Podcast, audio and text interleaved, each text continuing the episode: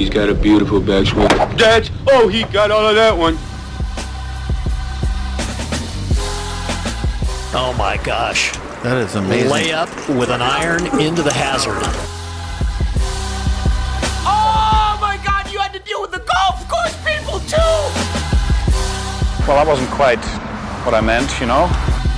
What's up, everybody? Welcome into another edition of the 73rd Hole, the official podcast of Golf Oklahoma. Colby Powell, Taylor Williams, Sam Humphreys with you here on a Tuesday, a major championship Tuesday, the last one of these that we will have for about 9 months. We have been spoiled by all of the major championship golf, count it, 7 of them in the last 11 months, and now we're going to have the Open Championship this week at Royal St. George's. Everybody make sure you head over to GolfOklahoma.org, check out everything that they have to offer, as there's still a lot going on here in the state of Oklahoma. And you can follow us on Twitter at the 73rd Hole, or on Instagram, just search 73rd Hole. You will find us. Wherever you're listening, go ahead and give us a 5-star rating, leave a review. Those help a ton, and we would greatly, greatly appreciate it. All right, we are going to go talk to Jim Woodward, our buddy. We talked to him before every single major championship, legend of the game here in the state of Oklahoma. Woody, what's going on today? You looking forward to the Open?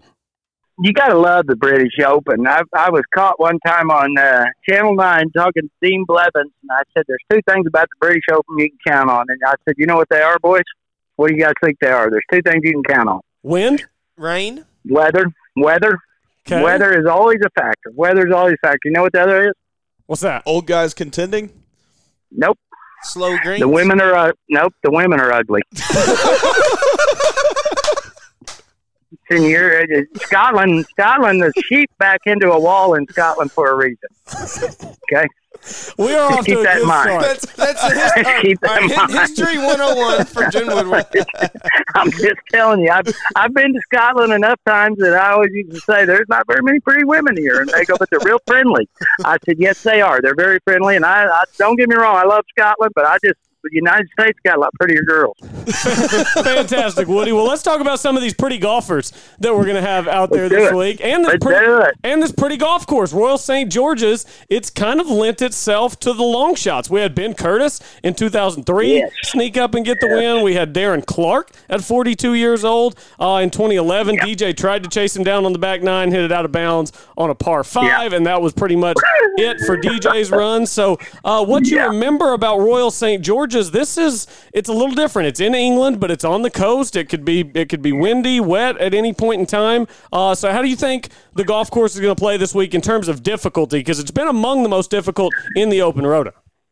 Well, and the British Open is really based on the weather. I mean, it is. For years we've watched it, and if you've ever been to Scotland, played over there, and it's, when you play in that wind and rain over there, it's different than here. It's so heavy. The wind is a heavy wind, and the rain seems like it's heavy. Everything keeps the ball from going very far. So that means that a Bryson DeChambeau will only hit 340 instead of 380. Okay, so it doesn't really matter from that standpoint, right? But if you look at the history of that, the reason why the long shot tends to get in there is the golf course is just kind of a funny golf course. And you watch it, you'll see what I'm talking about. That the rough is going to always be nasty. The bunkers are always going to be nasty. But it lends itself to a guy that if he can get the ball up and down, or he doesn't hit it way offline, he can compete. Just like a Ben Curtis at that time, he won 500-1. You know, nobody picked him. And he just kind of kept plodding along there. And before you know it, there he was. So it tends itself to the kind of long shot is the best way to put that, and that's why it makes this really hard to pick, guys. I'll just tell you, I think really hard to pick.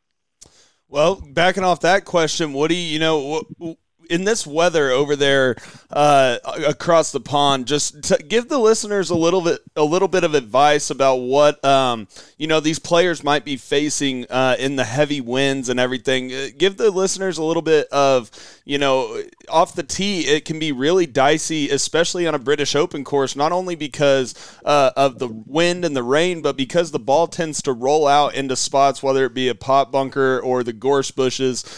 Just tell them what these guys might be facing off the tee and around the greens that's different than here in the States. It's It's a different grass. It's a lot of different grass that you play on over there, because especially the ones kind of by the coast. It's called some kind of palpa something. I can't remember the name of it, but it's kind of a tight grass that's kind of ugly to look at, and playing off of it's okay, but it's not Bermuda. It's not Benz. It's not Rye. It's nothing like that. It's just some kind of goofy grass over there.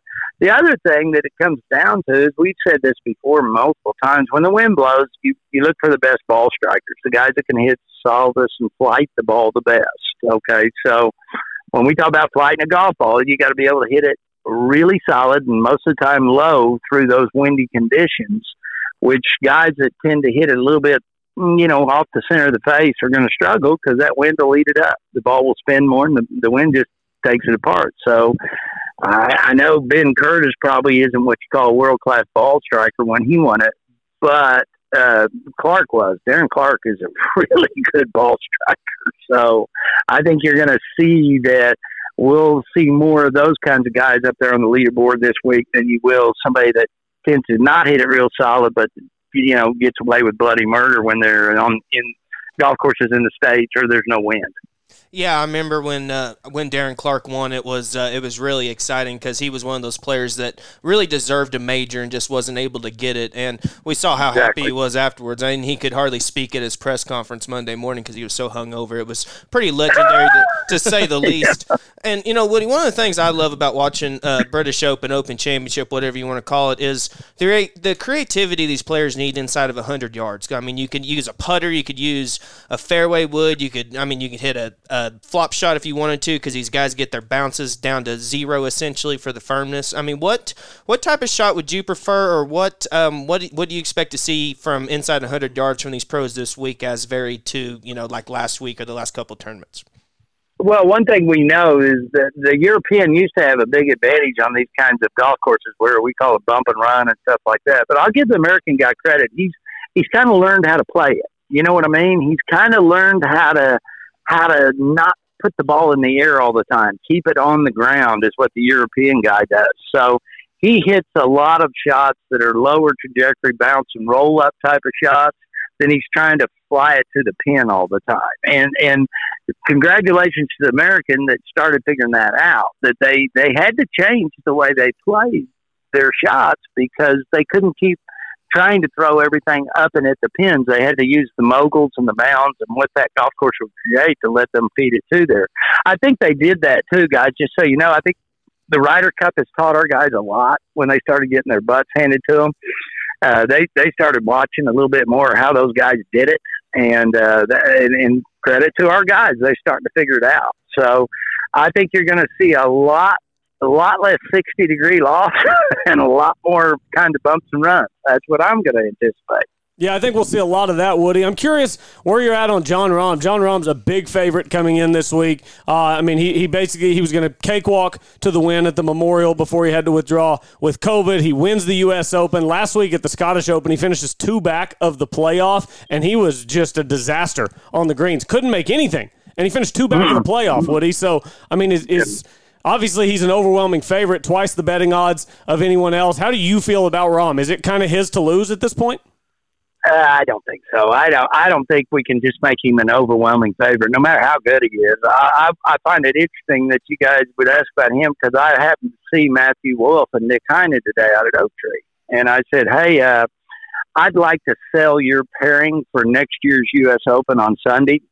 Would you guys mind if I get to pick who's paired with you, because they're going to pay big money, because obviously you guys are the direct correlation to winning. And they kind of looked at me at first, and they go, oh, that's right, the last two guys have won, and we've been paired with them. I said, yeah, you were right up personal. And then I said, those putts he made on 17 and 18, having played Torrey as many times as I had, I'd like to take a small bucket back out there and see if he could do it again. And they laughed. They said, you know what was crazy, Woody? He putted horrible all day till then. And he said those two putts were so hard, and the ball did not roll very well, and they both went right in the middle of the hole. And I said, well, that's called karma because of the Memorial and because it was his time to win. So do I make him the overwhelming favorite after that story? No, because there's too many other guys that are still playing some really good golf. should he be there and will he be there? I bet he will, but I don't even have him in my top three. I got you, Woody. And you're saying that you like some of the long shots this week. There's a lot of first-time guys going over to the British Open this year, and I'm just curious if you were advising a guy, that's going over there for the first time and he's facing all these challenges, not only the long flight, so the body clock's different, it's different food, it's different, a lot of things off the course, but on the course we've seen guys need maybe 5 to 10 years even to learn how to play over there at the British Open. Do you like some of the new timers this time around, or do you think that you might stay away from the new timers? And what would you say to advise them? Well, the first thing I'm gonna surprise both of you that my pick to win is gonna be Scotty Scheffler. Okay? Oh wow, okay. And I think I like what he can do with the golf ball. He is young. You're thinking, well, where does that come from? But I think that I got just a funny feeling. I think he's going to play good in those conditions. Now I might be way off again. Let's not bet our mortgage, please. This is just my or rocket mortgage, okay. If you will, or rocket mortgage. Don't go bid it. I'm going to tell you that's who I think is going to win the golf tournament. And if he does, it's going to be party on Garth, because I will pull one right out of my proverbial pocket. But having said that, I also like, as far as the European is Matthew Fitzpatrick. Very still young, not like a proven quote winner, not won a major, but I think he's going to have a good week. So, and I think as far as if I was going to the British Open for the first time and then never been to Scotland, the first thing I would have done is I would have found a veteran that had. It's just like if I was going to play Augusta for the first time, I would go to somebody that played Augusta 15, 20 times, whether it's Mickelson or Tiger or whoever it is, and I would pick their brain. That's who I would go with, and I would try as much as I could to be around anybody like that I could get my hands on. Good advice. Yeah, I absolutely could not agree with that more, Woody. And I'm looking over here. We came into Colby's house, and he's got 4 sheets of paper over here listed with different DraftKings lineups based on the weather. Is he being a little too far out on the line with thinking that the weather will have this much influence, or can we really eliminate about half of the field depending on their tee time? Well, I haven't looked to see what that weather is, and he might have done a lot more homework than I have to know that there is a chance that there could be. The British Open is probably the most severe part from morning to afternoon tee times. It can cause the biggest issues. There are some days, and it doesn't necessarily, like over in the States, usually you want to play in the morning and not in the afternoon. The afternoon seems like when all the bad stuff happens. That's not always true over there. You can get some horrendous weather in the morning, and then it blows through, and those guys in the afternoon have a break. So having not seen the weather, I'm proud to think there's people that study it still that hard, that they work at it that hard. I'm not that guy. I just took a shot. Yeah, it's interesting. Here in 2011, it was either that Thursday or Friday where the morning got hammered by the wind, and then DJ went out in the afternoon, played in nothing, and shot like 4 under, and really got himself into the tournament. Ended up finishing T2 right there with Phil. All right, Woody, you already mentioned Scotty Scheffler. Go ahead and give us your picks. 1, 2, 3. Yeah, well, I'll go Scheffler. I'm going to go Spieth, and I'm going to go Matthew Fitzpatrick. All right, a couple of horns at the top. Very nice. You're not switching over. You're not moving to Austin on us, are you? No, I'm not doing that. It's too liberal. I don't like Austin. I like Texas, but I don't like Austin. Fair enough. But those are my three, and they're off the chart. All three of them are different as they can be, but I think one of those guys might surprise us. It might be when we talk the next time, you'll go, Woody, you were wrong this time, and I'll go, yep, won't be my last either, boys. Trust me. What do you just covered those Longhorns? What about the OSU guys, especially the ones that you've seen a lot of? You just mentioned Matt Wolff, and obviously Viktor Hovland is a lot of people's favorite this week after his win.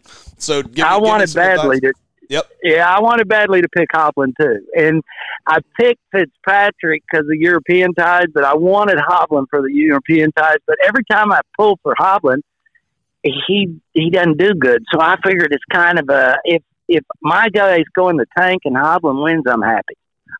So there you go. I love that. You're hedging your bet. I'm trying not to be a blackball. Yeah, I'm not trying to blackball him. But I love old Viktor Hovland's game. You guys know that. And I love Matthew Wolff's game. I think both those guys are bulletproof, and I just love the way they play golf. Oh yeah, I couldn't agree with that more, Woody. So if you had to make a bet, you got two Americans and you got one international Englishman. Would you pick an American to win or an international player? If you had to put your money on it, if you had to put your mortgage on it, which one you picking? With this golf course, I'd probably go European. I hate to say it, but I'd probably go European. That's what I'm afraid of. Is I think they would probably, even though they're not as deep as we are, but they play these golf courses over there, and this Royal St. George is kind of that way. I mean, I think it favors those guys from over there in Europe more so than a lot of those golf courses do. Woody, real quick, you mentioned the different grasses, and that transfers over to the greens as well. Do these guys have to change how they putt over there as well with the slower greens than they're used to? No, they really won't very much. They're going to be a lot slower than what we normally putt on in the States. But, we're talking about world-class athletes here. They adjust so quickly. I don't even worry about anything. When you're talking about a tour pro, you can give them a broom handle or whatever, and they're going to find a way to get it in the hole. So I don't really worry about it. If they're struggling with that kind of stuff, they're not a tour player. They're not there is what I'm going to tell you. Yep. Right. Fair enough, Woody. Great stuff. As always, enjoy Oak Tree, and we'll see how your picks line out. All right. Don't laugh when I end up at the tank, but look out if we win, okay? I got my keys in my hand. I'm going to the betting booth as we speak. Oh, no, don't do that. Okay, I'll see you. Bye. Thanks, Woody.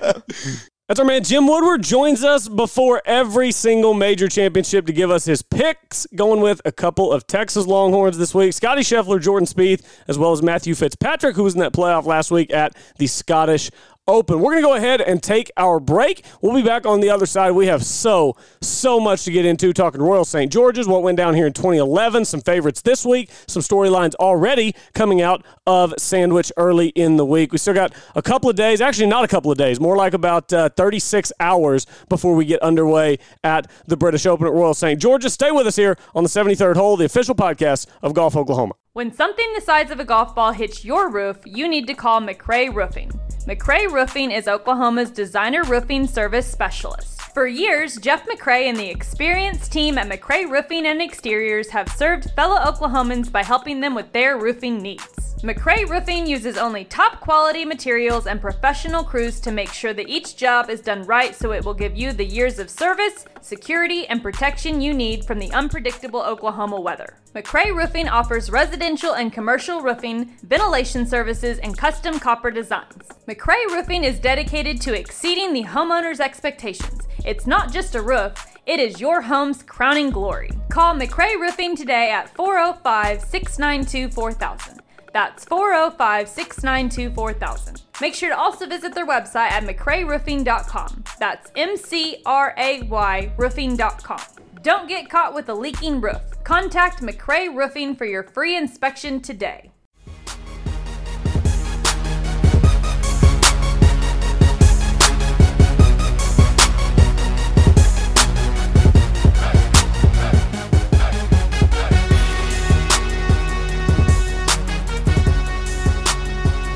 Welcome back. Rolling along here on the 73rd Hole, the official podcast of Golf Oklahoma. Colby Powell, Taylor Williams, Sam Humphreys with you. As we talked about with Woody, the weather always plays a big factor at the British Open. The weather this week, and keep in mind as we say this, this could change. It could change an hour from now, it could change an hour from then, and it could change a lot in the next 24 hours. Right now, supposed to be about 10 to 15 mile an hour winds. I'm showing north winds at mostly around 13 to 14 miles an hour all day Thursday. But the thing about the British Open, weather can change in a heartbeat, and it is remarkably unpredictable even the day before forecast. So, I don't know. I'm going to play a lot of different DraftKings lineups this week. It's one of my favorite weeks of the year, the British Open. We haven't had a show, actually, since Taylor and I started doing the podcast a year and a half ago with the British Open, because there's been no British Open for 2 years. So I'll probably play 20 DraftKings lineups this week. I'll have lineups that are specifically tailored to different tee time sections in case the weather gets bad at one or the other.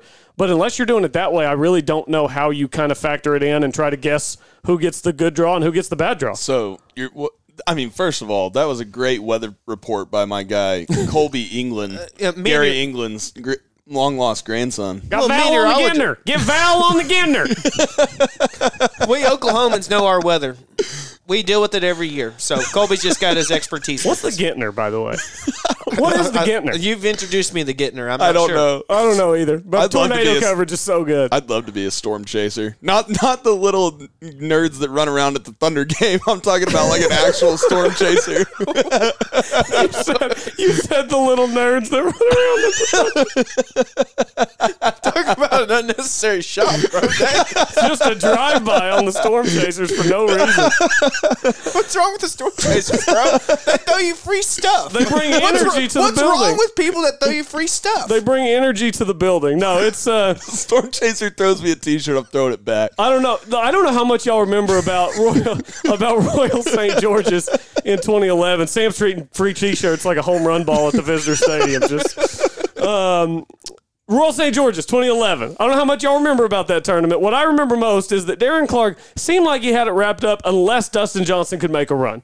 And Dustin Johnson tried to make a run. And Dustin Johnson then, on one of the hardest par fives in the world, on the back nine at Royal St. George's, pulled out what was, I think, a 2 or 3 iron and just piped it, blocked it way right, out of bounds, had to drop and hit again. I think he ended up making a double on a hole he was trying to eagle or make birdie on, and Darren Clarke ends up winning by 4 shots. Really pretty comfortably made his way to the finish line. So weather definitely played an impact that week, but there's some holes that, depending on the wind, there's a few par fours that could get drivable if they're downwind. Into the wind, they could be driver 7 iron. There's a par 5 on the back that into the wind can't really be reached in 2 by nothing more than maybe a handful of guys in the entire field. So I'm fascinated to see how this golf course plays. Yeah, and if you remember on Saturday in 2011, Rickie Fowler played one of the best rounds of anybody that day with a 68 when it was just pouring down rain and cold. There's that famous picture of him just in his full rain suit with his mittens on, and he's out there shooting under par. He shot 70, 70, 68, 72. To finish T5th that year with Anthony Kim, third blast from the past. But let's do a how high real quick. Ooh. Simon Dyson. Oh, man. Simon Dyson.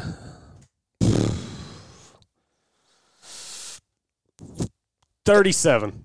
I'm going 49. I'll go right in between, y'all. 41. I know that's not directly in between. I was going to say, that's not right in between, but we'll roll with it. Simon Dyson. I don't know. I thought you had no WGR pulled up. But he finished T9 that year with Sergio and Davis Love III. It was a really pretty good leaderboard. You had Darren Clarke, Phil, Dustin Johnson, Thomas Bjorn, Chad Campbell, Anthony Kim, Rickie Fowler, Sergio, and Simon Dyson. Man, we were way down on Simon Dyson. 26th. Really? Wow.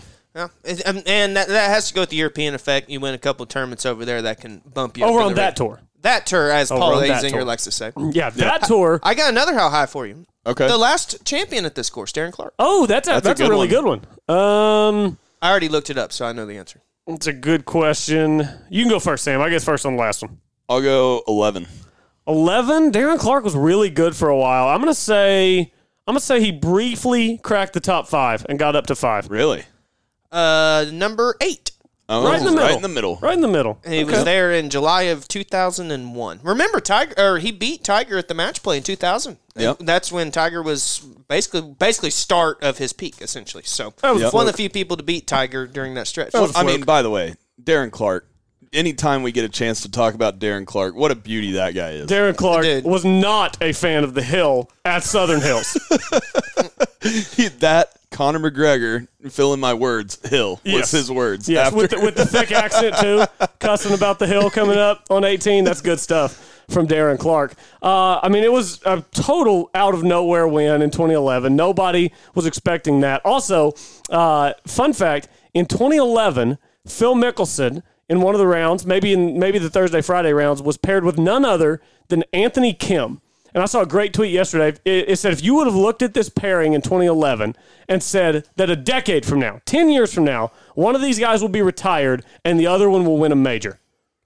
Yeah, who would you have thought it would be? He would have gone the opposite. And then Kim got the injuries, and Phil stayed remarkably healthy and won at the PGA. So, I don't know. We got any good feelings about Phil? He was runner-up here last time. Nope. I got some. I don't think Phil can repeat the magic of winning by any stretch, but I think he'll have a good week. I think top 25 for Phil. Yeah, it's weird. Phil, he won the PGA Championship. I think his next best finish on the season is like T21. No, he finished second in the match, Colby. You're right. He and Tom did finish second in the match. I will say this. The last three winners at Royal St. George's, obviously Ben Curtis was a long shot, but he drove the ball really well that week. So did Darren Clarke, and then one of the greatest drivers of the golf ball of all time, Greg Norman, won there before that. You know, so basically I don't see Phil, you know, driving it well enough off the tee here, and especially on a course where the ball can kind of get away from you in the fairways, I don't see it. And there's not going to be too much rain this week, so we could see it playing pretty firm. Yeah, and the course is actually playing a hair shorter than it played in 2011. They've brought some of the greens up toward the fairways, and they said that, because I don't know how much people remember about 2011. I've watched some highlights this week, and 2011 was very penalizing if you landed on the wrong slope in a fairway. I mean, a guy could hit a fairway just down the right center of the fairway, and it could kick 60 yards offline into the really deep hay. Mm-hmm. So what they did this year is they kind of did a graduated rough situation like what Mike Davis brought to the USGA with the U.S. Opens, and they're going to have a first cut, and they're trying to basically, if you stripe it right down the middle of the fairway, they're trying to make it to where if you hit one of those 45 degree angle slopes and it kicks you 60 yards off, maybe it kicks you 40 yards off and you wind up in the first cut instead of in the hay. And I think that'll be a lot more fair setup, because I do love the rolling hills of links golf. But I'm not a fan of somebody piping it down the middle of the fairway and having to hit out a knee-deep hay. Not a fan of that. And I'm also not a fan of, like, when we saw Tiger at Liverpool just playing the whole tournament with an iron. I feel like to be the champion golf of the year, you got to be able to hit a driver. And Glory's last shot now. Can you say that one more time? Champion golfer of the year. Fantastic. So good. One thing before we get off the Phil track, I will say this. In 34 rounds in Open Championship play, Phil has gained 1.98 strokes per round. So, I mean, I think he knows how to necessarily get around the links style of course. But like you said, Sam, the links course can change from year to year, so certain ones may not fit his mold. But he did finish second here last time it was, so maybe he's got a little bit of magic there waiting for him. Well, and I would say it's, especially at Royal St. George's, a lot of it comes down to around the green play, because it's lowest percentage of greens hit in regulation just about anywhere. Since 2003, only three courses in the Open Rota have yielded a GIR percentage under 56% for the week, and two of them were Royal St. George's. 55% in 2011, 55.9 in 2003. The only other one's Royal Birkdale in 2008, so it plays very difficult. And I think that could lend itself to some guys who have the magic touch around the greens. I want to ask you guys about Bryson real quick. And guys like Bryson, like a DJ or a Brooks, since 2011, the game has, we talk about it all the time, the distance has grown, and we like you just said, it's actually playing shorter than it did in 2011. With these 10 to 20 mile an hour winds, we might see these guys on these downwind holes especially be able to take advantage of this course in a way we weren't able to see it in the past. Well, this is also the first major, because like Colby mentioned, we haven't seen an Open Championship in 2 years, so we haven't seen Bryson try his big Bryson approach on an Open Championship golf course. So I think that'll be interesting to see. And he didn't bulk up until fall of 19. Yeah, so it was pretty much right after. And so it'll be interesting to see how much his strategy changes going into this week, because I know that obviously him and Brooks, especially with what was said earlier this week, has been one of the main focal points across the pond. And it'll be also be interesting to see, you know, especially on link-style courses, you know, Bryson plays the bomb and gouge game. Well, there's a lot of bunkers around the greens in links golf that are just dead, where they aren't like out of Bay Hill, where like we saw Bryson driving it up there next to greenside bunkers or bunkers that are 30 or 40 yards away from the greens. Those are absolute hazards out there at the British Open, and he's definitely got to be careful about putting himself in places where he can't get out of. Yeah, you talk about the bunkers. In 2011 at Royal St. George's, only 34% of players got up and down out of the bunkers. It was the lowest conversion rate out of the bunkers of any course that was played in that PGA Tour season. Oh, my. I mean, that's crazy. And also here, we're going back to the Bryson point. He's played in three British Opens so far. Two missed cuts, next best fit, or his only finish other than made cut, 51st. How about this? Darren Clarke and Ben Curtis each hit into four total greenside bunkers for the week. So that means, the blueprint is there. You're allowed one a day. Yeah. You're allowed to get in one greenside bunker a day. You start getting into 2 to 3 greenside bunkers a day with how difficult it is to get up and down out of these greenside bunkers. You're totally cooked. And, I mean, we could have a Thomas Bjorn situation like we had in 2011 where a guy walks into a hole at 4 under and he gets in the wrong spot in a bunker and he walks out of that hole at 1 or 2 over. I mean, that's very possible, and it just throws another wrench in the tire for this tournament. How about this? Colin Morikawa making his Open Championship debut this week at Royal St. George's. By the way, highest-ranked player in the OWGR to ever make their debut at the Open Championship. Didn't have it last year, right. So now he's the number 4-ranked player in the world going into his Open Championship debut. Any idea, any guesses as to who was the last player to win the Open in his British Open debut?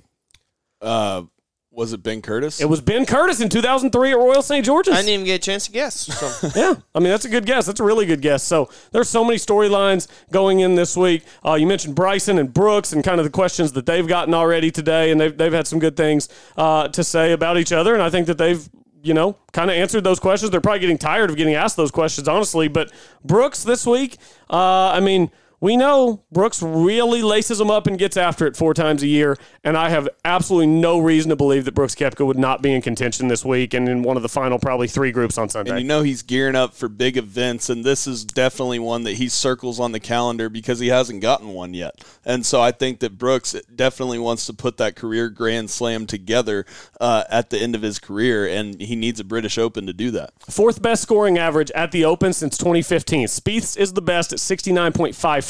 And then Stenson at 69.6, McIlroy at 69.7, and then Koepka at 69.88. That's their scoring averages since 2015 at the Open. Yeah, and we just talked about strokes gained approach, basically, where they're not hitting it in greenside bunkers, and I was talking about strokes gained off the tee, and Brooks Koepka off the tee is gaining 0.68 off the tee, and strokes gained approach is gaining 0.79 off strokes gained approach. Yeah, I mean, if you're going to have to put the ball into play, because if not, you're going to be hacking from the hay, then you're more likely to put yourself in one of those greenside bunkers, which is essentially, if you're getting up and down 37%, you might as well hit it into a water hazard at that point, because that's pretty much what the penalty is. And going back to Koepka, he's played 4 finishes, because he didn't play in 2016 and didn't have it in 2020. So in his last 4 appearances here at the Open, has 3 top tens, and the only other finish was 39th in 2018, which could have been a tee time thing. Who really knows? So and his last couple of tournaments, finished 5th at the Travelers, 4th at the U.S. Open, 2nd at the PGA.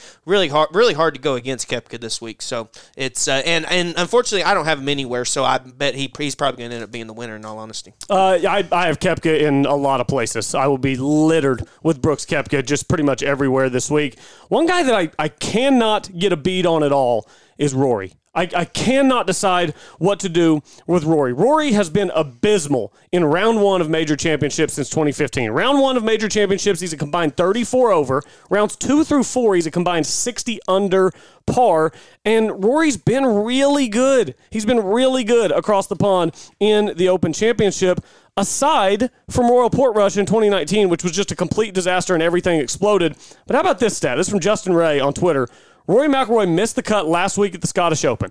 8 of the last 9 times he's missed a cut worldwide, he finished top 20 in the following start. And in 3 of his last 9 missed cuts, in his following start, he won the golf tournament. I don't know what to make of Rory this week. Yeah, I mean, throughout the whole year, what Rory's problem has been, and that throughout the last few years in majors, is he has to get off to a good start because he hasn't been. No. You know, and he shoots over 70, I think it was at Kiowa, where we saw him shoot an opening round like 70, and that was his lowest in like 5 years. I mean, he needs to get off to a hot start on Thursday and Friday because he obviously plays well on the weekend, but he digs himself too big of a hole.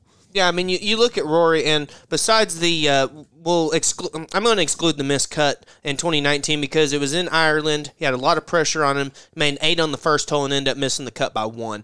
Before that, finished 2nd, 4th, 5th, and 1st going back to 2014. Did not play in 2015. Remember the infamous soccer or football incident, depending on your terminology, and wasn't able to play the final 2 majors of that year. And you look at this tournament, guys. besides Tony Finau, who's played 16 rounds here, has gained 2.37 strokes per round. Rory has gained the second most of anyone here, 32 rounds, 2.34. So. And just to be clear, that was at the U.S. Open in round one. That was the 70. Okay. Gotcha, yeah. By the way, I don't know if y'all remember his round one at Portrush. I went ahead and pulled up the card because I remember that it was something just weird and wacky happened. He opened with a quadruple bogey 8 is what happened, then bogeyed the third hole. So he's 5 over through 3, makes a couple birdies, looks like it might be respectable, doubles the par 3 16th, and finishes with a triple on 18. So he opens with a quad, finishes with a triple en route to a 79. He went 79-65 the first two rounds at Portrush. So I think that miscut is really misleading at Portrush in terms of how he plays link-style golf. He had an 8 and a 7 in that first round. It was a total fluke, and, you know, it was Northern Ireland, a lot of pressure. Then he comes back the next day and shoots 65. So he shot 79-65 those 2 days? Yeah. Okay, well, the first ever British Open held in 1894 that was held at Royal St. George's. Yep. Not the first British Open, but the first one at Royal St. George's. J.H. Taylor shot 84-80 and won by, 1. Nice. Very nice. Good. So it was an intense competition. So Rory would have been the champion there. I would have loved to have seen round one Rory go up against, who'd you say, J.H. Taylor? Yeah. Absolute bomber. Yeah. Absolute bomber J.H. Taylor was. Yeah, who would have been the longest in that group? It would be tough. Strauss gained off the tee absolutely through the roof. By the way, in 1894. Everyone that talks about Harry Vardon shot 86-86 in that tournament. Baller. Yeah. Ball. I mean, he had an off week. Let's give you wood clubs, a feather ball, and a suit and see how well you shoot. So. He had an off week. For the record, 86, I don't think 386s would have won E-Flight in the Ouachita Valley last weekend. But golf has changed. Yeah. Golf has changed. Very different game. Dial it back. I want to go back to these days, guys. I want to shoot 86 to win tournaments. How about this? So the tournament's being played in England this year, not in Scotland. So who's the low Englishman this year? Fitzpatrick is coming in hot. Tyrrell Hatton is the 10th ranked player in the world. Poulter fired the low round on Sunday last week. Several other guys in there. Matt Wallace, my close personal friend. Who do we like for low Englishman this week in the home country? Well, I actually I have an Englishman as one of my one and done picks. And you didn't even list him. So hopefully he is him. I'll save him for the rest of the show. But you know who I'm going out with?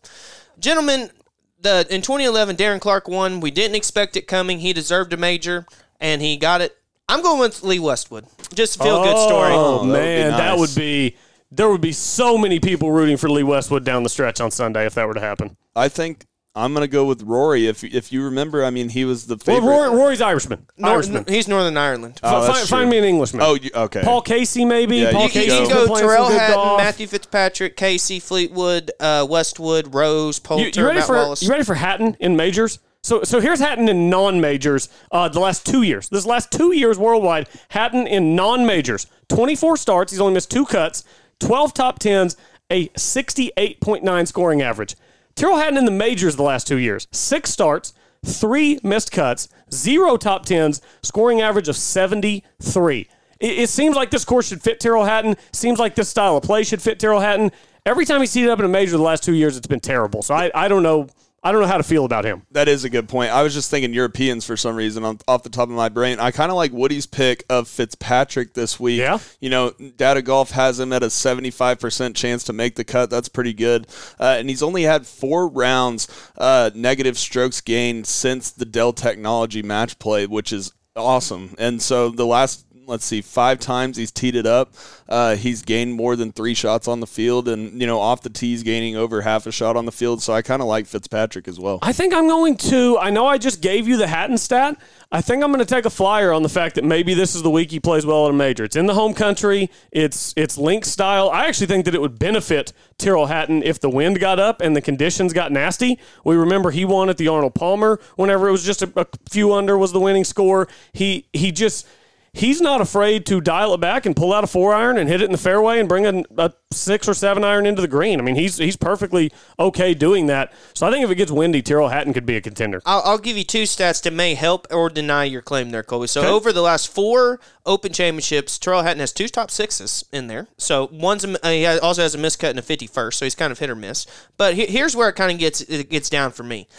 Over the course of 22 Open Championship rounds, Terrell Hatton is one of few players to actually have lost strokes per round. And we're going through here. I mean, some of the other names are like Billy Horschel's the only other big name, but you're dealing with David Duval's, Todd Hamilton's, Ben Curtis, John Daly, Mark O'Meara. I mean, you're talking a lot of the older guys who are playing just off of their status. And so, and a couple of the other bigger names here who people may like, Kevin Stroman, Russell Henley, are some other guys up there. So, I mean, just really doesn't play Open Championships well, Colby. So, maybe a flyer, but at the same time, I'm going to stick away from Hatton. I think there's a little bit better value to be had around. No Fleetwood love? What about Richard Bland? There'll be Fleetwood. Fleetwood, runner-up. Richard Bland. The 48-year-old journeyman. Any love for Richard Bland?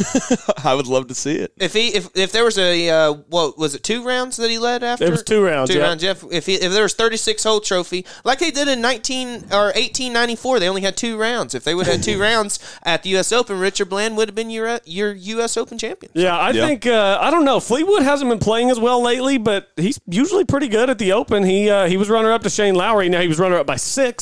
He was 6 back of Shane Lowry. It was a lot closer than that. It was closer than that. It got large as the last few holes went on. So. Yeah, leaderboard for that is very one-sided. I mean, Lowry was at 15, Fleetwood was at 9, Finau was at 7. I don't remember any further back than that. Koepka was up there, I remember. Yeah, Koepka was in the top 10. Oh, there are 2 Sams that are Englishmen. Oh, Westwood finished T4th. So there we go. Yeah. Okay, with Koepka. There you go. And who finished T6? Rickie Fowler. How about Rickie Fowler? I mean, T6. Terrell Hatton. Rickie has played links really well. Yep. Anybody taking a flyer on Rickie this week? I might take a flyer on him this week. In 38 Open Championship rounds, Rickie's gained 1.96 strokes. Per round. So, yeah, I think he has a great chance to play well this week. He's been really good. I mean, that'd be a great place for him to break out of his slump. Bobby Mack, before we really knew him as Bobby Mack, finished T6 at the Open back in 2019. Patrick Reed was in there in the top 10. Reed's another guy that I feel like if it gets windy and it gets nasty, Patrick Reed could maybe be a guy to watch for this week, because we know if everybody starts missing greens, I mean, who's better on and around the greens than Patrick Reed? No, you're exactly right. And just to go back to the Rickie point, 9 of the last 10 Opens, he's made the cut. So wow, very nice, very nice. Also, I don't know if y'all saw this or not, Justine was back on the burner this morning. Oh, no, what happened? I saw it. You did? Justine was back on the burner. I'll read the tea time to you. So apparently just... Read the tweet about the tea times. The tweet. This is from @UseGolfFacts on Twitter, which is... all but certainly Justine Reed. This is the Twitter account that was used during the Farmers whenever Rory and Reed got into their dust-up, and we'll talk about that pairing that's going to happen on Thursday and Friday. But here's what we believe is Justine Reed on Twitter says, how many times does @PReedGolf have to start late early? She's not a fan of the late early start. Not just all the majors, but regular events too. She tags R&A, she tags the PGA Championship, she tags U.S. Open, she tags PGA Tour. Says his last 3 majors, he started at 4:15 p.m., 5:15 p.m., and now 3:15 p.m. We need to do tee times by world rank, and if it's a quote-unquote draw, let's see it. See is in all caps. Again, allegedly, Justine Reed. What a weird thing to complain about. What a weird thing to do, first of all, is everyone... tweeting from the burner? Yeah, what is she doing? From the same burner that they used before? Isn't that the point of a burner is to delete the burner and use a new burner? It's got 16.4 thousand followers now. Do you think it's still... to like tweeting off of that, so like they're like, no, obviously we wouldn't use the same burner. I don't know. Do you think they're trying to like reverse psychology it? I mean, it definitely seemed like when it all went down at Torrey that had to have been Justine. What if it's just not? What if it's some random guy? What if it's just the biggest Patrick Reed fan in the world? Yeah, the only person in America that or in the world that likes Patrick Reed. I'm not friends with a guy out at the Greens who's a big Patrick Reed guy. Thinks he's a gamer. It's probably him. He always says he's a gamer. There you go. We found it out. We found out who runs the burner account. There's a handful of people on the planet Earth who think Patrick Reed's a gamer. By the way... Do they not like integrity? None of those guys are paired with Patrick Reed this week. This pairing is juicy, boys. Rory McIlroy, Patrick Reed, Cameron Smith. So Rory and Patrick Reed, they had the little deal at the Farmers where Rory's ball was stepped on, but we didn't know that until Monday, and then Justine tried to call it out on Twitter. Allegedly, Justine tried to call it out on Twitter. But what a lot of same burner. But what a lot of people won't remember is that the President's Cup was played in Australia in 2019, and it was the first event Patrick Reed played after he used his sand wedge as a shovel in the waste area at the Hero World Challenge. Cameron Smith was asked about it going into the President's Cup just a couple of weeks after it happened, and Cameron Smith said, I have no sympathy for cheaters. I hope the crowd really lets him and all the other Americans have it. I mean, we got Rory Reed and Cam Smith together.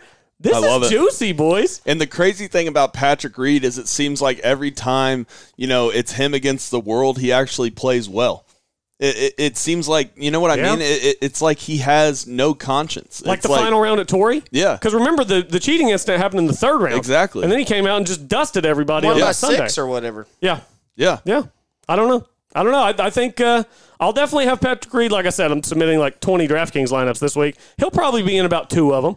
Well, in case it gets nasty. Over the course of the last 5 opens, he's made 4 or 5 cuts, and his worst finish of those is 28th. So, I mean, I think you can expect some pretty decent play for Patrick Reed this week. Yeah, he kind of fits the bill as a creative player. We like to have creative players across the pond.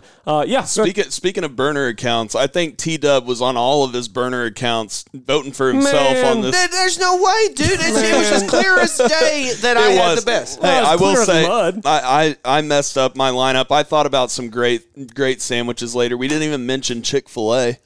The Chick-fil-A sandwich is up there. I don't know. Here's the question. Chick-fil-A sandwich or the Whataburger honey barbecue chicken? I just want to make it known that I did not have enough characters to type out that my burger was the garage burger and that my sandwich was the Whataburger barbecue chicken strip sandwich. I did not have enough characters, but I did have enough characters to include that Taylor wanted the In-N-Out burger. So I feel like there was an artificial boost from the wording of the tweet. Yeah, but even his other ones. Excuses. The Philly cheese, the crispy chicken, the chicken bacon ranch. I mean, you dominated, and how it showed in the rankings and on Twitter, polls. Let me see this percentage. 61%? Taylor won it at 61%. Colby at 11% was in last. I was in the middle at 28%. Last? Colby, you're last, bro. Come on. And literally the only good one you got was the honey barbecue chicken strip sandwich. And that's because you heard us talk about it before. Which, by the way, I had for lunch today, and it was fantastic. It was so good.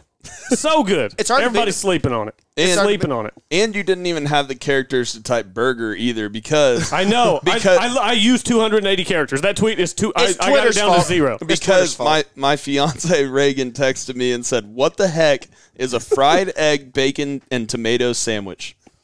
It's a BLT, so the lettuce for the fried egg, dude. As a sandwich, that would not work. No. As a burger... It's really good. As a sandwich, like you can't just throw ham in. It sounds like it's an egg sandwich. It does. It does sound like it's an egg sandwich.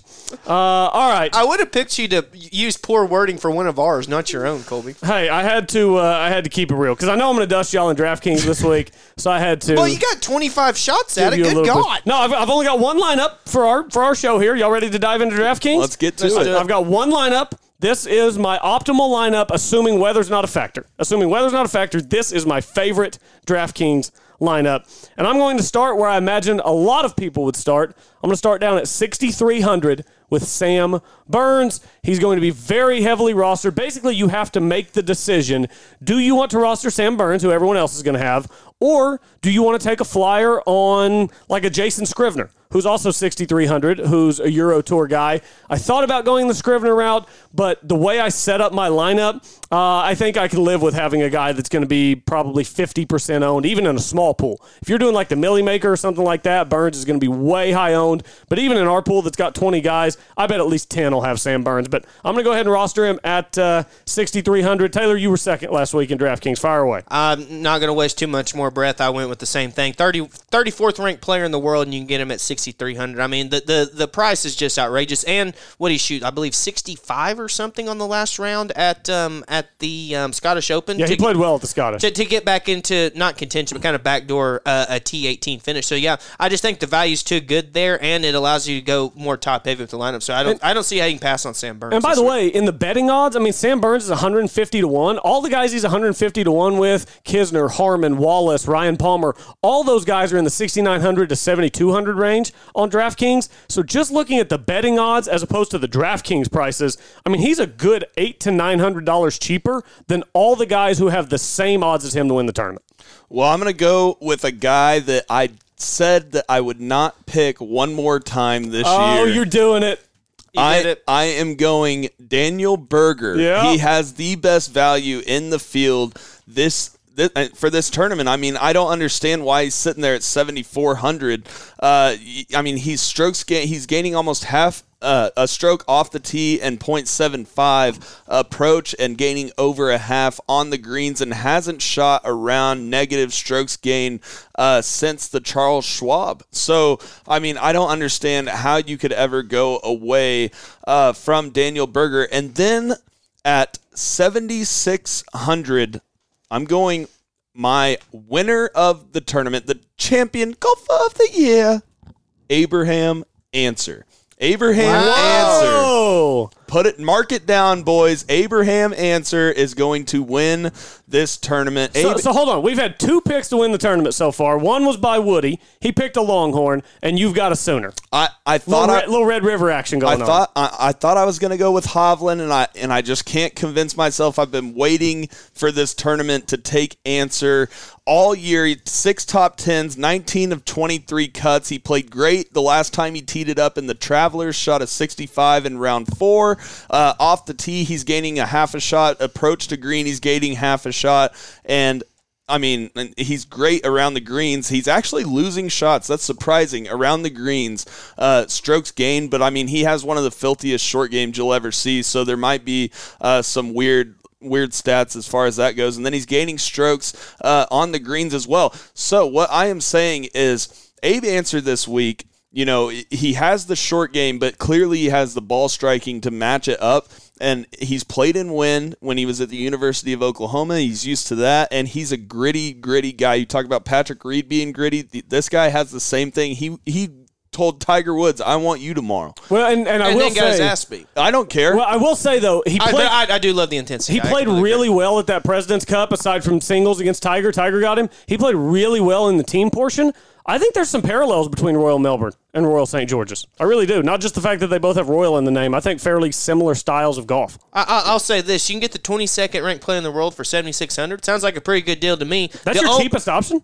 That is my second cheapest option. Okay. And so the only negative I'll say with the Ancer, he's played the Open twice, has yet to make the cut. So if he was going to win, it would be his first made cut at the Open, which can definitely happen. But that would be so Abraham Ancer, though.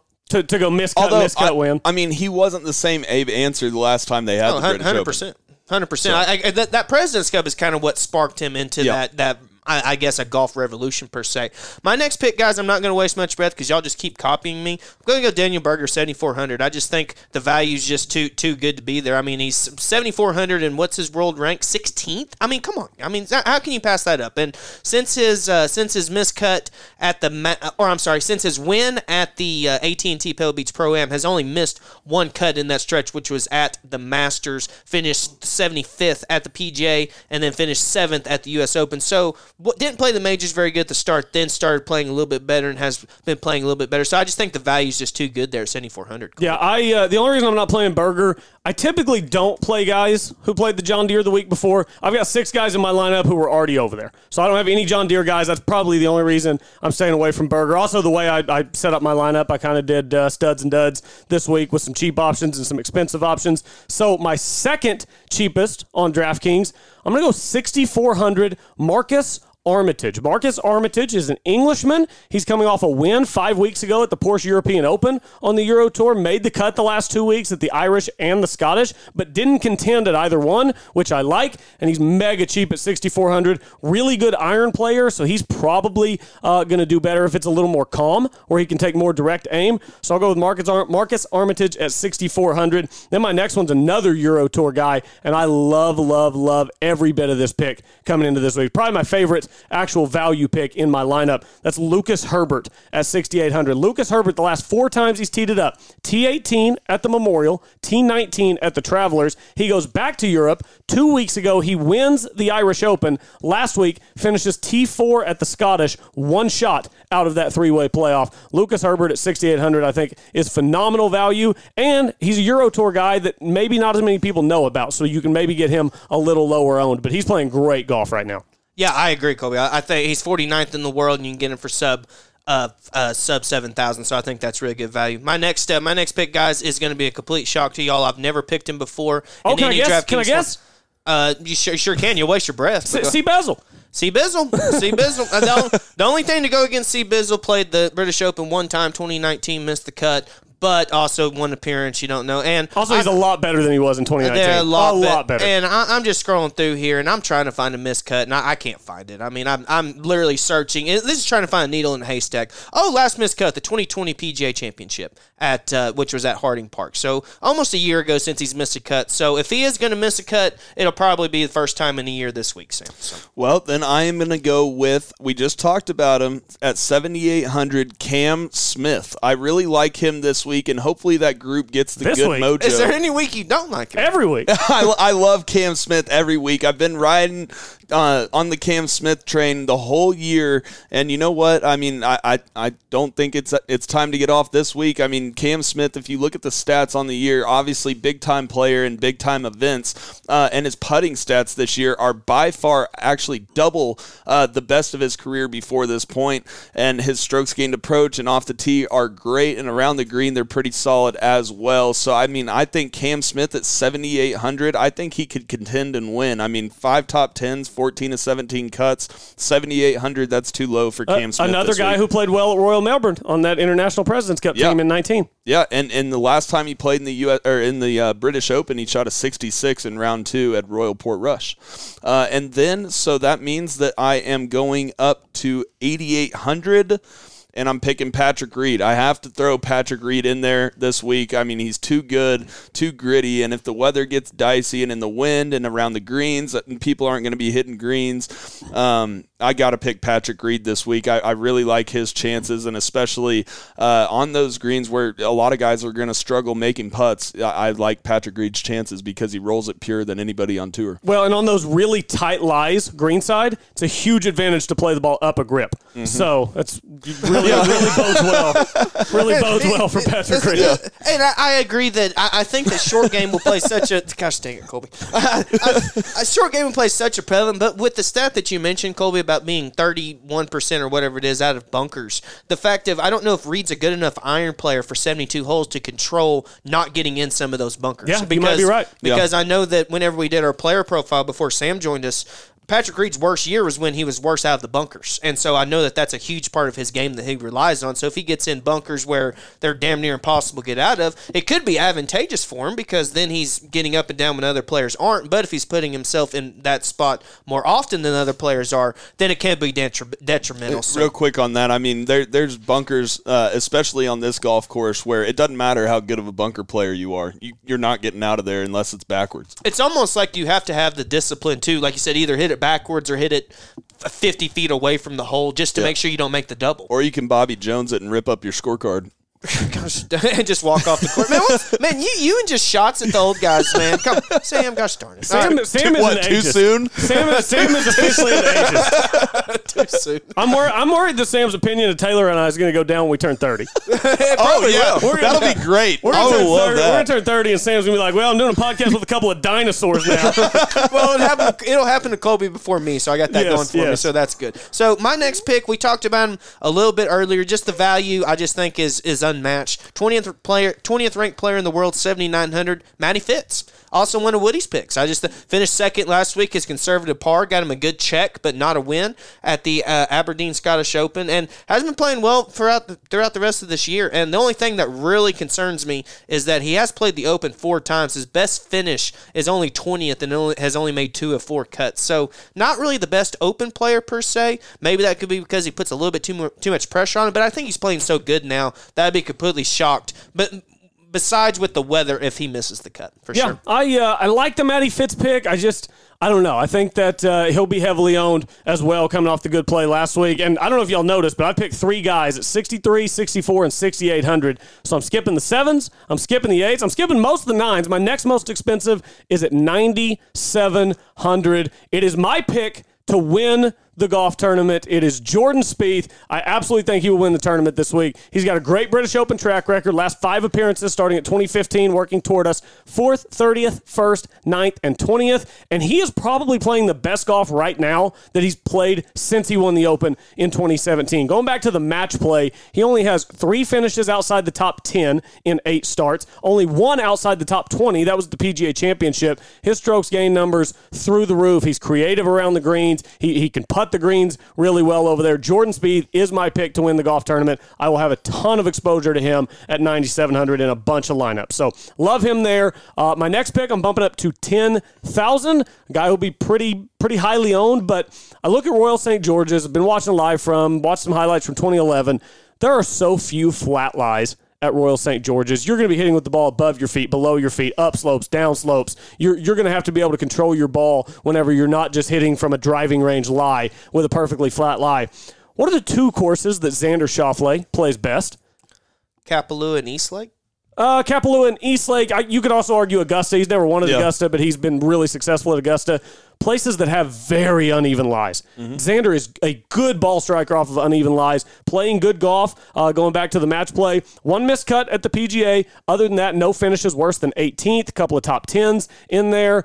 He's got the runner-up finish in 2018 at the British Open. The other two made cuts, a 20th and a 41st. So I like Xander this week. Again, I talked about it yesterday.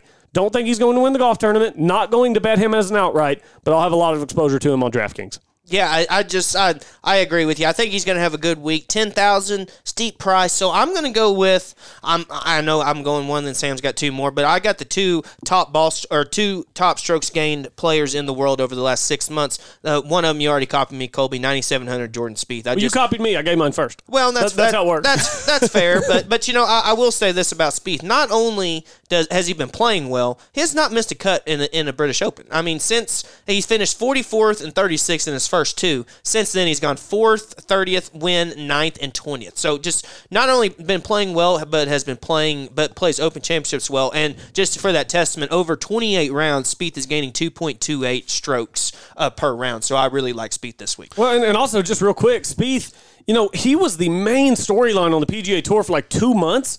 And then he won at Valero, and it's like he's kind of gone under the radar since, but it's not because he's been playing bad golf. It's because there have been other major storylines. Rahm at the Memorial. Brooks Bryson's been a huge storyline. Phil won the PGA. Rahm wins the U.S. Open. There have been so many other big things going on in the game of golf. We've totally ignored for the last 2 months the fact that since the win at the Valero, Spieth hasn't hoisted another trophy, but he's been playing just as good a golf, if not getting even a little bit stronger. So I just think he's peaking this week. Yeah, I'm going at 9,100. I mean, you have to pick this guy this week, in my opinion, to at least in your DraftKings or your one and done or something, whatever game y'all are playing, you got to put Viktor Hovland in your lineup. 8 top 10, 17 of 19 cuts. He's been the most solid player on tour this year other than John Rahm. And when I look at his stats off the tee, he's gaining almost a full shot, and approach he's gaining 0.8. So, I mean, this week, I mean, I guarantee you that Viktor Hovland will make the cut and play well this week. That would be a best bet of mine for him to finish top 20 this week. I just don't see him, especially coming off his good play, at over in Europe. Which tournament was it? Was it the duty free? He won in Munich. Munich. Okay, yeah, he won in Munich. I can't remember. It was BMW International. That was 3 weeks ago, I think. Yeah, Scottish was last week, Irish the week before, and then he won 3 weeks ago. And I also like that he's been over there for a while, getting his body acclimated. I think that's a good play by him. And then, obviously, he just didn't feel like, playing last week, which is fine with me, whatever, get you ready. And then my top pick this week, I went a little more middle loaded for this British Open this week. I'm going with the guy that has been the most solid major player so far this year. I'm going Louis Oosthuizen. 5 top 10s, 14 of 15 made cuts. Last time they played the British Open in 2019, he shot 69 in round 4 at Royal Portrush, and that was gaining 5 shots on the field. I mean, this guy comes to play in big events, and he's really been playing well lately, other than the BMW, where he didn't play great last week. That doesn't bother me because, like I said, getting your body acclimated over there, he just got over there. But before that BMW, he hadn't had around negative strokes gained since the Valspar. I mean, that's some really, really solid golf by Louis Oosthuizen. And here, listen to this stat, boys. In 2021, he's gaining a full shot on the field, 1.04 strokes gained putting. His best year ever putting before that was 2017, and that he was only gaining 0.44. Last year he was gaining 0.38. So he has almost tripled his best, or he's doubled his best and tripled his average. I like putting all those things on Louis. I'm going to play devil's advocate on Louis just for a second. Okay. Louis is a great St. Andrews player. Yep. He is not a good Open Championship player. His two finishes at St. Andrews, first and second. Here are his other finishes since 2009 in the Open. Miscut, 54th, 19th, withdrew in 2013. Don't remember what that was about. 36th in 2014, 2016 and 17, both miscuts. 28th in 2018, 20th in 2019. So I think something's got to give. Louis playing unbelievable golf. You could argue the best golf of his career, but outside of St. Andrews, he doesn't play well in the Open. So something's got to give here. I think it's a coin flip whether Louis trying to win that second major again on Sunday, or whether he's kind of petering to a T48. Yeah, I mean, he finished second in two of the other majors, PGA Championship, U.S. Open, so maybe he keeps that streak going along. Yeah, yeah. I'm going more current form, just for me. And then, like I said, last time they had the British Open, he didn't play bad. He made the cut 20th. And finished 20th. Yeah. So. Yeah, no, it's not like he's a complete bum if it's not at St. Andrews, but he definitely plays a lot better if it was at St. Andrews for sure. My next pick, most expensive, been the best player in the world for the last how many ever months. I can't go wrong with John Rahm. The only way he doesn't win is if he gets COVID on Saturday and they make him withdraw. And the odds of that are pretty slim, I would say, at this point. My most expensive, I told you earlier, I love him. If Spieth or Rahm don't win, this guy's going to win. Brooks Koepka, 10,700.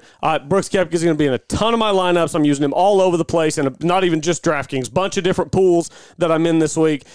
This will by far be my most wagered tournament of the season. I love wagering on the Open because you can get so creative with what you want to do with tee times and weather and who's grouped together and course. Does it get windy? Does it play calm? You can just do so many different fun things. So I will gamble more on this tournament than I do any other tournament all season, and a bunch of that will include Brooks Koepka. So hopefully he has a good week. 10,700, that is my most expensive option. Y'all went a little more middle. I went studs and duds.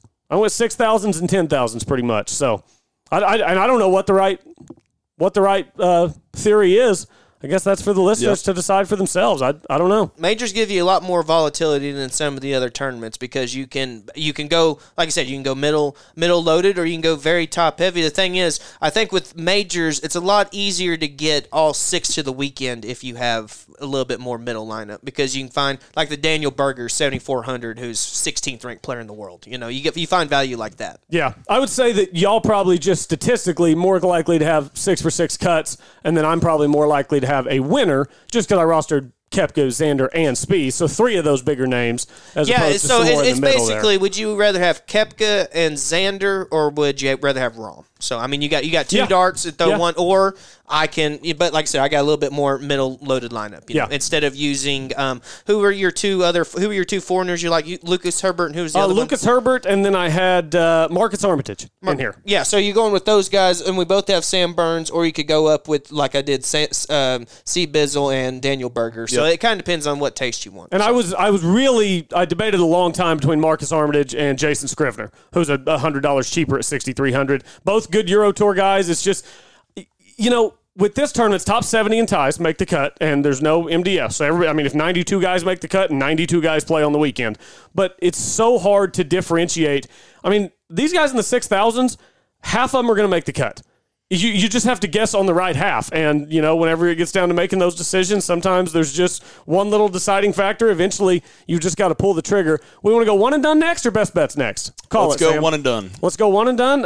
Who had the highest pick player last week? Was it Taylor? It's usually Taylor. Even though it was two and done, or it's two and done this week. Three and done. Who do we have? We'll call it two and three. Yeah. Are we picking a tournament for the opposite field? We are on the website. Okay, I'll pick one for the website later in the week. Okay. I'm not giving one out on the show. Yeah. I haven't looked at the field at all. Okay. All right. Yeah. Who won last week? I don't even know. I had Zach Johnson, had a decent finish. I had Russell Henley. Taylor had Henley was probably. Yeah, I had Doug Gim. I think Henley was the highest finisher, and then Gim. Actually, I think Kim and Zach Johnson tied with vastly different Sundays. But so we'll go Taylor, Sam, and then I'll round it out. All right. So should I give both picks or just one and we'll snake it? One. Just give one and we'll snake it. Yep. All right. So we mentioned it earlier when we were talking about Europeans. I'm going to go with him. I picked him the last couple times that the Open Championship was held, and I'm sticking with him. Give me Fairway Jesus, Tommy Fleetwood. Oh, okay. I mean, he missed his first three cuts in Open. Since then, has finished 27th, 12th, and 2nd. So you know what happens, guys? That's improvement. So you know what happens when you improve from second? You win. So hopefully that happens. And I think that he just plays this tournament well. So I think a best bet of mine would be a Tommy. You mentioned a Hovland top 20. I think Fleetwood top 20 might be able to get some better odds, and I think that's... it's likely to happen, in my opinion. Now, let me ask you this. If he improves from second to second, but he loses by 3 instead of 6, would you still be okay with the second place 100%. Prize money? 100%. Fantastic. Especially if my other pick wins. Especially. That'd be a really good week, especially since – so for those who don't know, we're in this big website pool that's season-long. There's a little bit of money on the line. There's like 120 people in this pool. Taylor's currently in first. So first and second this week would go a long way towards solidifying that as we head down the stretch of the season. How much do you get paid for that? It's a couple hundred. Yeah, couple hundred. There you go. Decent little chunk of change in there. So, Sam, fire out your first pick. All right. Well, I haven't used him all year. I might as well use him this week. I got to go with Justin Thomas. And I look at his stats.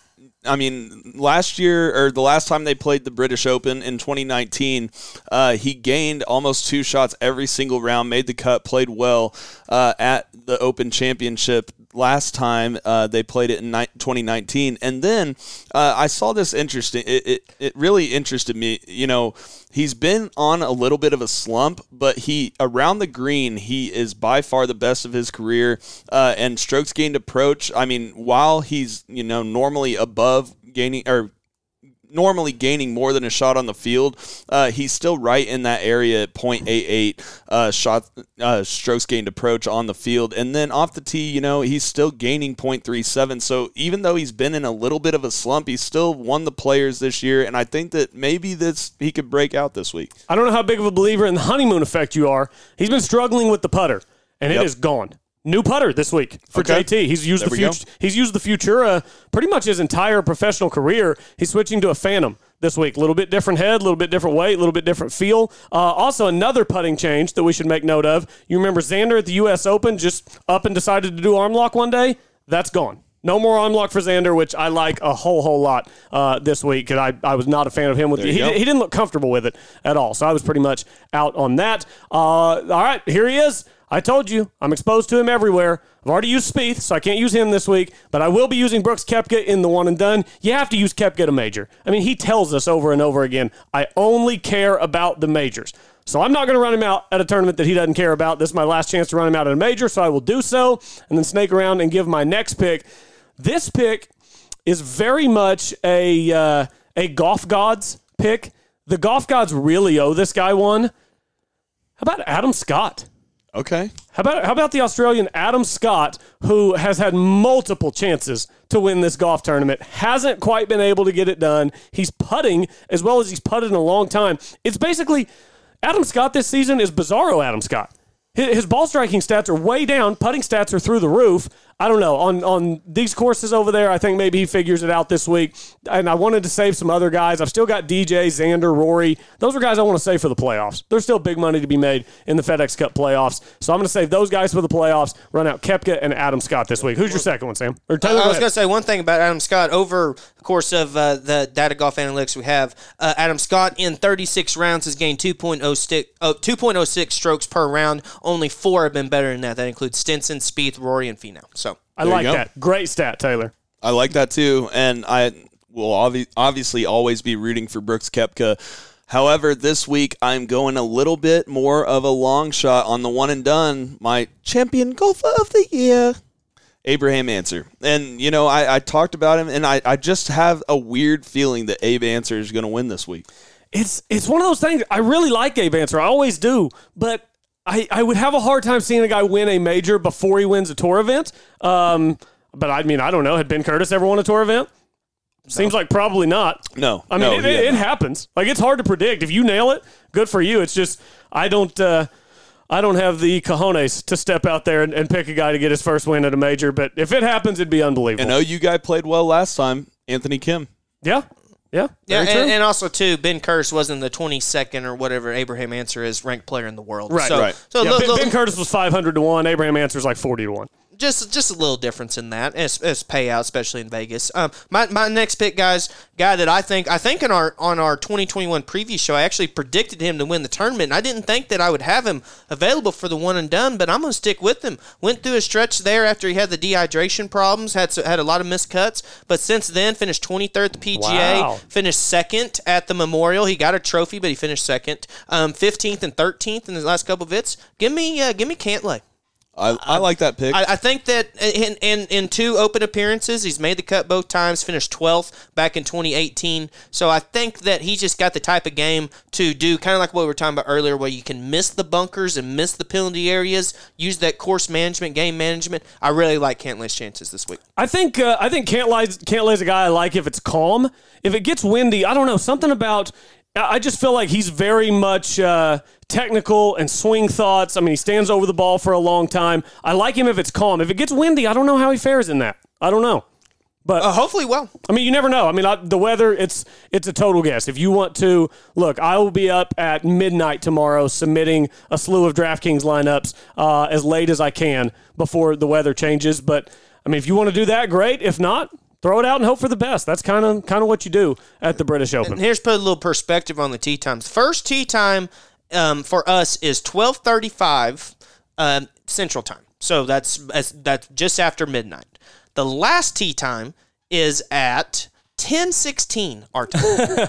9 hours of tee times. Well, because they don't go off of they don't do 1 and 10 at the Open. Everybody tees off one, which I kind of like. Well, they got enough daylight where they can do it because it's so far north. Yeah, it doesn't get dark till 10 o'clock, 10:30, something like that. So plenty of time. The reason it could be further north and not be so cold has to do with ocean currents, so in case anyone was wondering. And if you're wondering, I looked it up earlier. It's they are 6 hours ahead of us. So if 10:16 is the last tee time Central Time, that means 4:16 local time will be the last time that somebody goes off. So 4:16 local, even if they played in 5 hours, they're still down at 9:15. Gives them plenty of time. By the way, best bets, I actually just checked Abe Ancer's odds. I just threw out 40 to 1 off the top of my head. 80 to 1, Abe Ancer. Yep. 80 to 1. That's your best bet? That's what I'm doing right now. I like it. I like that bet. If you want to go down and find a triple-digit odds guy, don't call me crazy. It's a little crazy. If Jason Day feels good this week, he's playing good golf. He's a veteran. He fits kind of in that window. The Open is more susceptible to veterans than any other tournament over the last 2 decades. I believe the average winner of the Open is playing it for his 12th time. The average age of the winner over the last couple decades is 35. Next highest is 31.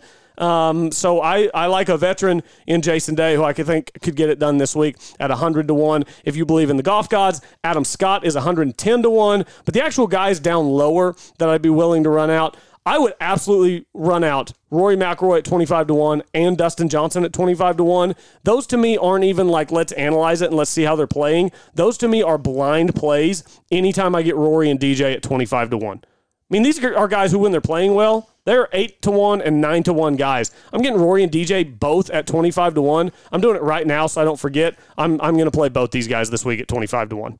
Yeah. If you have a chance, Kobe, look up. You talk about golf gods. Well, we got Lee Westwood's odds at. Oh, Lee Westwood. All right, let me. I got an interesting feeling about Westwood. Interesting. You got your best bet, Sam? You got something? Yeah, I got an interesting one 70, because it's Taylor 70 to 1 on Westwood. Okay, not high enough. I got an interesting matchup bet here because I put both these guys in my DraftKings lineup. You can actually get Viktor Hovland as an underdog to Louis Oosthuizen. Really? Yeah, I like that. At plus 105. I mean, it is an underdog. That's a really good matchup, though. Hovland, Oosthuizen, that's a really tough one to predict for the week. And I also kind of like Spieth as an underdog at plus 125 over Schauffele. I do, too. Okay, yeah, at plus 125? Yeah. Boy, that shows you they're pretty high on Xander. If they were even money, I wouldn't do it, but and plus 125. And if you like and think that Dustin Johnson is eventually going to play some good golf and come back, you could take Dustin Johnson at plus 165 over John Rahm. Plus 165, wow. I do not like that. Okay. I think Rahm's just playing too good. I just thought it was interesting that you can get DJ at that big of an underdog. Yeah, who else is he going to go against where you get plus 165? Unfortunately, against the guy who's been playing the best in the world for however long now. So. Yeah, I mean, Rahm's been on an absolute heater. If he putts well at all, I think he probably wins the tournament. Now, we don't know if he'll putt well. Putting's one of those things that it's very week to week, day to day. If DJ was plus 165, what was Rahm, minus 200? Rahm, well, sorry, I scrolled back down. Give me 1 second, T-Dub. No, I'm just curious as to, because it always has to be lower, so I mean, because the odds work out like that. So he has to be at least minus 180. Dustin Johnson was plus 165. Yep, Rahm was minus 195. Minus 195, yeah. So good call, so you got to bet essentially 200 to win 100. Yep, Rahm against Rory, minus 180. We can get Rory at plus 150. And then DJ versus Koepka, that's pretty interesting. You can get Koepka almost at even money versus DJ. Koepka. Yeah, I like Koepka in that one as well. It's the Rahm thing right now is fascinating because he is so heavily priced in every market, DraftKings, betting market, all over the map. He's so heavily priced. He's kind of at the pricing now that DJ was at in the fall. Yeah. It's like they playing very similar. Yeah. Yeah, it is like they flip-flop. Rahm was good in the fall, too. He won the playoff event over DJ in the playoff, made the bomb. DJ won the other two playoff events and won the Masters. It's like they flip-flop. John Rahm playing the best golf of his career, and DJ's just kind of – I mean, he hasn't been terrible. He's just kind of been middle of the pack, average. Here's one more of my best bets. Viktor Hovland versus Terrell Hatton. You can get Viktor Hovland at plus 120. Okay. I like that, too. Let me ask you both about a guy we have not talked about at all today. Don't think his name has been mentioned in the last hour and 15 minutes. Colin Morikawa. I think we mentioned his name when we talked about him being the highest ranked to make his debut. Colin Morikawa this week? Chances? I mean, none of us have him rostered. I'm going to say this. I'll say... Normally, I wouldn't even like a first-timer playing in the Open. Obviously, this is a weird scenario because of the two-year gap. The reason I like Hovland a little bit more than Morikawa is just because, obviously, Hovland won over there 3 weeks ago and also has more experience playing in those conditions. Morikawa's first event over there finished 71st last week at the Scottish Open. Before that, had been playing marvelous golf. I think he'll have a solid week, but I definitely wouldn't put any money on him to win for sure. Yeah, I think if I could get a Morikawa-Hovland matchup bet, I think I would bet Morikawa in that. Just my one hesitancy with Hovland is he just hasn't been great teeing it up in majors. His best finish as a professional at a major was the U.S. Open in 2020 at Wingfoot. He finished T13. His other finishes, 2020 PGA, T33. The Masters this year, T21. PGA, T30. U.S. Open this year at Torrey was the WD. Had sand in his eye. He was over par. Probably wasn't going to make the cut anyway. Morikawa, on the other hand, he is a big game hunter. He won the PGA, we know that. This year, T18 at the Masters, T8 at the PGA, T4 at the U.S. Open. I like the big game hunters 4 times a year, and Morikawa seems like he's trying to establish himself as that. I agree, and I mean, like we said, ball strikers, paradise out there. So I think he's another guy that really benefits if it's calm.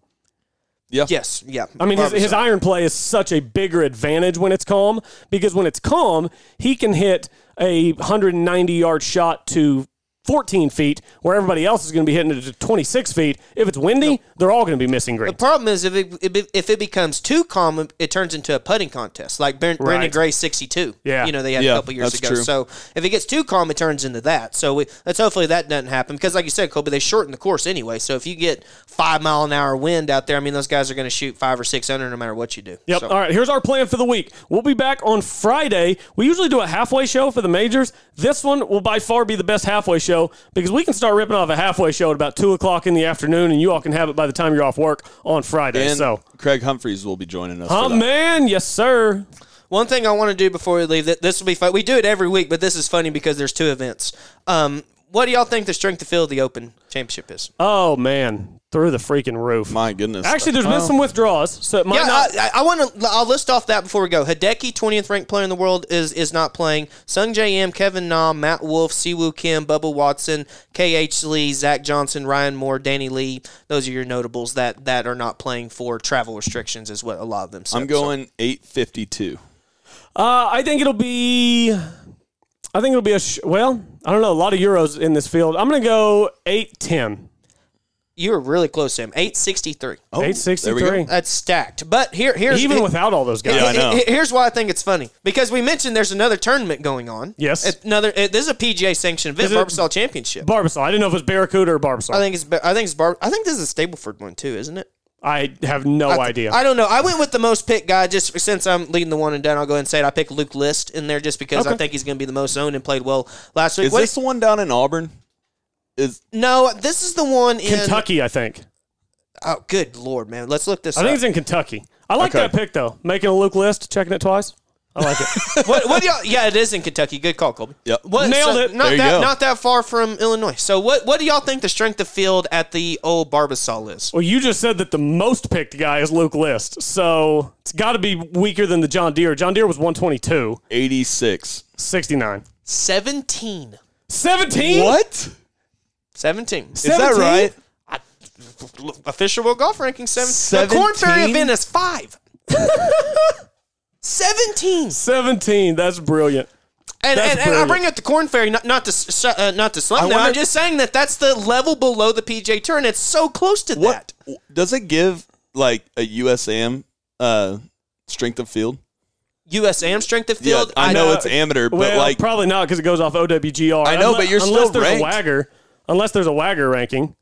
Let me look. That'd be a good question. By the way, curious. Brian Stark from Oklahoma State qualified for the USAM. Got medalist honors as his qualifier with like 68, 67, I think. I punched in Tyler Strafacci because he was the most recent winner, and he's not on the official World Golf ranking, so I don't think they do. Yeah, very interesting. Very interesting. So Friday afternoon, we'll be back with the halfway show, and it'll be more of a true halfway show than usual because we'll be able to get it out mid-afternoon after most of the guys are off the golf course. Yep, and just real quick, Golf Oklahoma news here. You had Andrew Goodman and Ryan Hibble. Coach Hibble actually got alternate spots for the U.S. Open. USAM. Great player. ORU's Bell wins the Missouri Women's State Amateur. Fantastic. Okay, and then you had William Sides off to a strong start in the junior PGA. If y'all notice, these are the same junior names that keep popping up over and over again. Some really good golf being played this summer. You had Cheney and Jenny Roller aim to advance in the U.S. Girls Junior. Love it. Okay, so there's been a lot of stuff going on here on GolfOklahoma.org. Just log on and see everything there on the website. Absolutely, and one thing I meant to bring up when we were talking about Jason Day, and it slipped my mind because we were a little bit down the rabbit hole, got to go see our friends at Oklahoma Spine Clinic if you've got back problems. I can't believe Jason Day hasn't been down here yet to see Dr. Beecham and Dr. Brawley. He'd be back in the winner's circle for sure. They're both avid golfers, total individualized patient care. Dr. Beecham does non-invasive, double board certified in anesthesiology and pain management. If you are needing surgery, Dr. Brawley recently named one of the top 20 spine surgeons under the age of 40 in all of North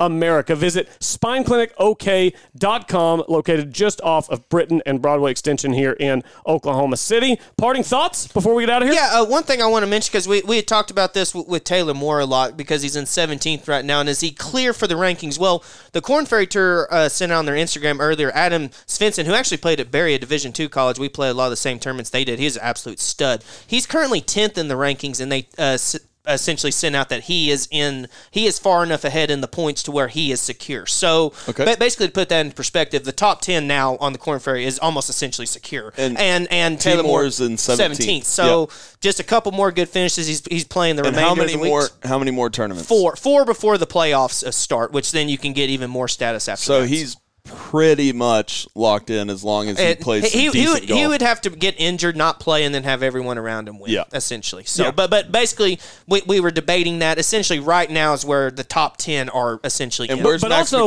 I was just going to say, Max McGreevy's at 14th. Okay. We've talked about on the Corn Ferry how high you finish in those standings still determines how much status you get, what your level of status is, how many tournaments you get in the following year. Finishing first is not anywhere close to finishing 25th. Yes, exactly. Yep. So like Taylor Moore and Max McGreevy, great, doing awesome, all but have their tour cards locked up. Go win a tournament. Bump up in those rankings. See you in some bigger fields next year. Yep. So good stuff. By the way, my favorite guy that I was unable to get into any of my lineups that we talked about today, Tony Finau. Okay, he's played the best at the Opens over 16 rounds. I mean, he's 2.4 4.7 or whatever. He's phenomenal at the Open. It's by far 2.37. It's the best. 4.7 sounded better. It's the best event of his career. He's the only player that finished top 10 in 2018 and 2019 at the Open. He seems to travel from course to course well over there. I didn't have any room to make him fit in anything I was doing, but I do like Finau, and you can get him cheaper than you usually can because he's in a bit of a slump. He's 8,400 on DraftKings. I think a lot of that might have to do with his attitude. It's, you know, if you have that just not only just a gritty attitude, but a good attitude, just take the punches as they come. I think you have to do that in a British Open, especially when the weather can be a little dicey. Yeah, no doubt about it. So one guy I'll say, he totally flying under the radar, has not missed a cut since the Arnold Palmer. Defending champion Shane Lowry. Watch out for him. He's playing really well. Watch out for him. I think he'd be getting more buzz if he wasn't the defending champion. If he wasn't the defending champion, he'd be everybody's dark horse. Everybody'd be like, oh, Shane Lowry. Yeah. But as the defending champ, there's kind of... That goes along with it. I don't know how much of an impact that plays, but he is playing really good golf. Does it count as a defending champ? He's the last one to hold the trophy. He's the champion golfer of the years. The years. Plural. Yeah. I just want to say one more name. Nicholas Poppleton. Ian. Yeah. That's a roster him. Do it now. I don't know how much he costs on DraftKings. Just go off the name, like what a lot of people do for their brackets in March. They just go off the mascots. Love it. You just go off names. The Englishman, Nicholas Poppleton. All right. Follow us on Twitter at the 73rd Hole. Follow us on Instagram, 73rd Hole. Wherever you're listening to this podcast, Apple, Google, Spotify, does not matter. If you're listening to it on the homepage on GolfOklahoma.org, go in, rate, and review. Give us a 5-star rating because we feel like we're doing pretty good. We're having a lot of fun. Hot Man joins us on Friday for the halfway recap. We'll preview the weekend of the Open Championship. That's Friday afternoon coming up. And Sunday will be a little different because we're not doing a recap on Monday. We're doing it on Sunday. It will. Recap show will be on Sunday. I'm headed out to D.C. on Monday morning. Perfect week for that because we'll be done with the major championship at about 1 o'clock on Sunday. So we'll have the recap show out just a couple hours after the tournament finishes. And we know you're going to be calling in when you're on vacation, so this is great. Oh, man. Good stuff. Good stuff. All right. Talk to everybody Friday. Thanks for listening once again to the 73rd Hole, the official podcast of Golf Oklahoma.